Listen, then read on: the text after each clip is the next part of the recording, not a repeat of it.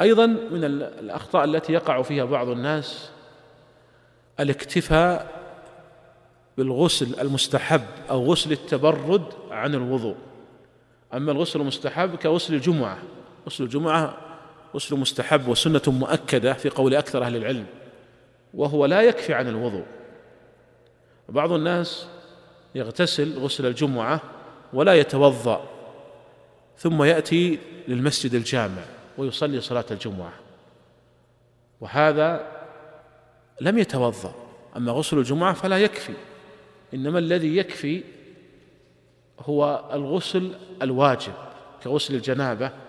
هذا هو الذي يكفي لأنهما طهارتان صغرى وكبرى دخلت الصغرى في الكبرى. أما غسل الجمعة فإنه غسل مستحب ولا يكفي عن الوضوء. وأنقل في هذا فتوى سماحة شيخنا عبد العزيز بن باز رحمه الله سئل هل يغني الغسل عن الوضوء؟ قال إذا كان الغسل عن الجنابة ونوى المغتسل الحدثين الأصغر والأكبر أجزأ عنهما ولكن الأفضل أن يستنجي ثم يتوضأ ويكمل غسله اقتداء بالنبي صلى الله عليه وسلم. أما إذا كان الغسل لغير ذلك كغسل الجمعة وغسل التبرد والنظافة فلا يجزئ عن الوضوء ولو نوى ذلك. لعدم الترتيب وهو فرض من فروض الوضوء ولعدم وجود طهارة كبرى تندرج فيها الطهارة الصغرى بالنية كما في غسل الجنابة.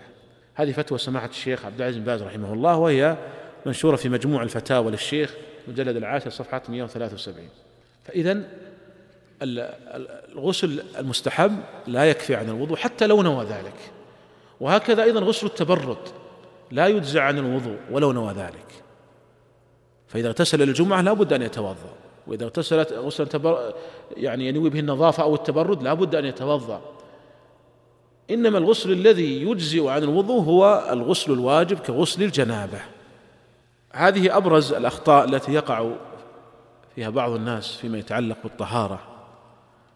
وأما بالنسبة للصلاة فمن أبرز الأخطاء تأخير الصلاة عن وقتها. تأخير الصلاة عن وقتها وخاصة صلاة الفجر. وقد قال الله تعالى فويل للمصلين الذين هم عن صلاتهم ساهون قال ابن عباس يؤخرونها عن وقتها لاحظ أن الله تعالى وصفهم بالمصلين هم يصلون لكنهم عن صلاتهم ساهون. يعني أنهم لا يأتونها كما لا يأتون بها كما أمر الله عز وجل. ومن السهو فيها أو من السهو عنها من السهو عن الصلاة تأخيرها عن وقتها. والوقت هو آكد شروط الصلاة. قد تسقط جميع أركان الصلاة وجميع شروطها ما عدا النية مراعاة لشرط الوقت. لو افترضنا رجلا عاجزا عن استقبال القبلة عاجزا عن ستر العورة عاجزا عن الطهارة. وقل ما شئت من الأركان والشروط. لكنه خشي خروج الوقت. نقول صل على حسب حالك. ولا تدع الصلاة حتى يخرج وقتها. صل على حسب حالك. إلا إذا كان مسافرا أو مريضا فيجوز له أن يجمع بين الظهر والعصر والمغرب والعشاء. أما أنه يترك الصلاة بدون عذر بحجة أنه عاجز عن بعض أركان أو شروط الصلاة فهذا ليس عذرا. نقول صل على حسب حالك. وبهذا يعلم خطأ بعض المرضى في المستشفيات الذين لا يصلون. وعندما يقال لهم لماذا لا تصلي يقول كيف أصلي وأنا علي نجاسة وأنا لا أستطيع أن أستقبل القبلة يقول هذا غير صحيح. صلي على حسب حالك حتى لو كان عليك نجاسة. حتى لو ك... لو صليت بدون وضوء إذا كنت عاجزا عن وضوء. حتى لو كان إلى غير قبلة. فاتقوا الله ما استطعتم. كما قال النبي صلى الله عليه وسلم وما أمرتكم فيه بأمر فأتوا منه ما استطعتم. وتعجب عندما ترى يعني الركاب في الطائرة والوقت وقت الصلاة يخرج ولم يقم كثير منهم بأداء الصلاة. كأن تكون الصلاة الفجر لا تجمع مع غيرها أو أنها مما تجمع مع غيرها وهو وقت الصلاة الثانية كالعصر مثلا. أو العشاء. ومع ذلك تجد كثيرا من الركاب لا يقومون ولا يصلون. وعندما تقول له لماذا لا تصلي؟ يقول إذا هبطت الطائرة. طيب إذا هبطت الطائرة خرج الوقت. لا يجوز. يقول كيف أصلي وأنا في الطائرة؟ يقول صلي على حسب حالك. اتقوا الله ما استطعتم. شرط الوقت هو آكد شروط الصلاة. لا يحل للمسلم أن يؤخر الصلاة عن وقتها بدون عذر. وتأخير الصلاة عن وقتها بدون عذر معدود عند أهل العلم من كبائر الذنوب. وإذا نظرنا إلى الواقع نجد أن عددا من المسلمين ليس بالقليل يؤخرون صلاة الفجر عن وقتها. وإذا أردت البرهان فانظر إلى أعداد المصلين في صلاة الفجر. وخذ نسبتهم يعني قارن أعدادهم بأعداد من يصلون صلاة المغرب في رمضان. كم النسبة؟ الحقيقة أنه واقع مؤسف. لو أخذتها بالنسبة ستجد أن النسبة قليلة. ربما يعني نسبة قليلة لو أخذت نسبة من يصلون صلاة الفجر. بمن يصلون صلاة المغرب في رمضان ستجد أن النسبة قليلة. هذه الأعداد الكبيرة الذين لا يصلون صلاة الفجر مع الجماعة في المسجد ما حالهم؟ لا يخلو حالهم من ثلاثة من ثلاثة أمور. إما إنهم أنهم لا يصلونها بالكلية وإما أنهم يصلونها في وقتها قبل طلوع الشمس وإما أنهم يصلونها بعد طلوع الشمس. أما إذا كانوا لا يصلونها بالكلية فسبق القول بأن من لا بأن تارك الصلاة بالكلية أنه كافر كفرا أكبر مخرج عن ملة الإسلام. أما إذا كانوا يصلونها في وقتها وهذا قليل. لأن من يقوم من فراشه ويصلي الصلاة في وقتها قبل طلوع الشمس يعني هذا عنده حرص وهذا سيقوم ويصليها مع الجماعة في المسجد. فهذا قد أخطأ لكونه ترك واجبا وهو الصلاة مع الجماعة. وتجب الصلاة جماعة في المساجد على الرجال. قد جاء في صحيح مسلم أن رجلا أعمى أتى النبي صلى الله عليه وسلم فقال يا رسول الله إني رجل أعمى وليس لي قائد يلائمني فهل تجد لي رخصة أن أصلي في بيتي؟ ماذا قال له النبي صلى الله عليه وسلم وهو الرحيم الرفيق بأمته؟ ما خير بين أمرين لاختار أيسرهما. قال هل تسمع حي على الصلاة حي على الفلاح؟ قال نعم. قال فأجب فإني لا أجد لك رخصة. لا أجد لك رخصة في أن تصلي في بيتك وأنت تسمع النداء. والحالة الثالثة أنهم يصلونها بعد طلوع الشمس. فمعنى ذلك أنهم صلوها بعد خروج وقتها. وهؤلاء على خطر عظيم. بعض أهل العلم يقول إن من ترك صلاة واحدة أو أخرها حتى يخرج وقتها فإنه يكفر.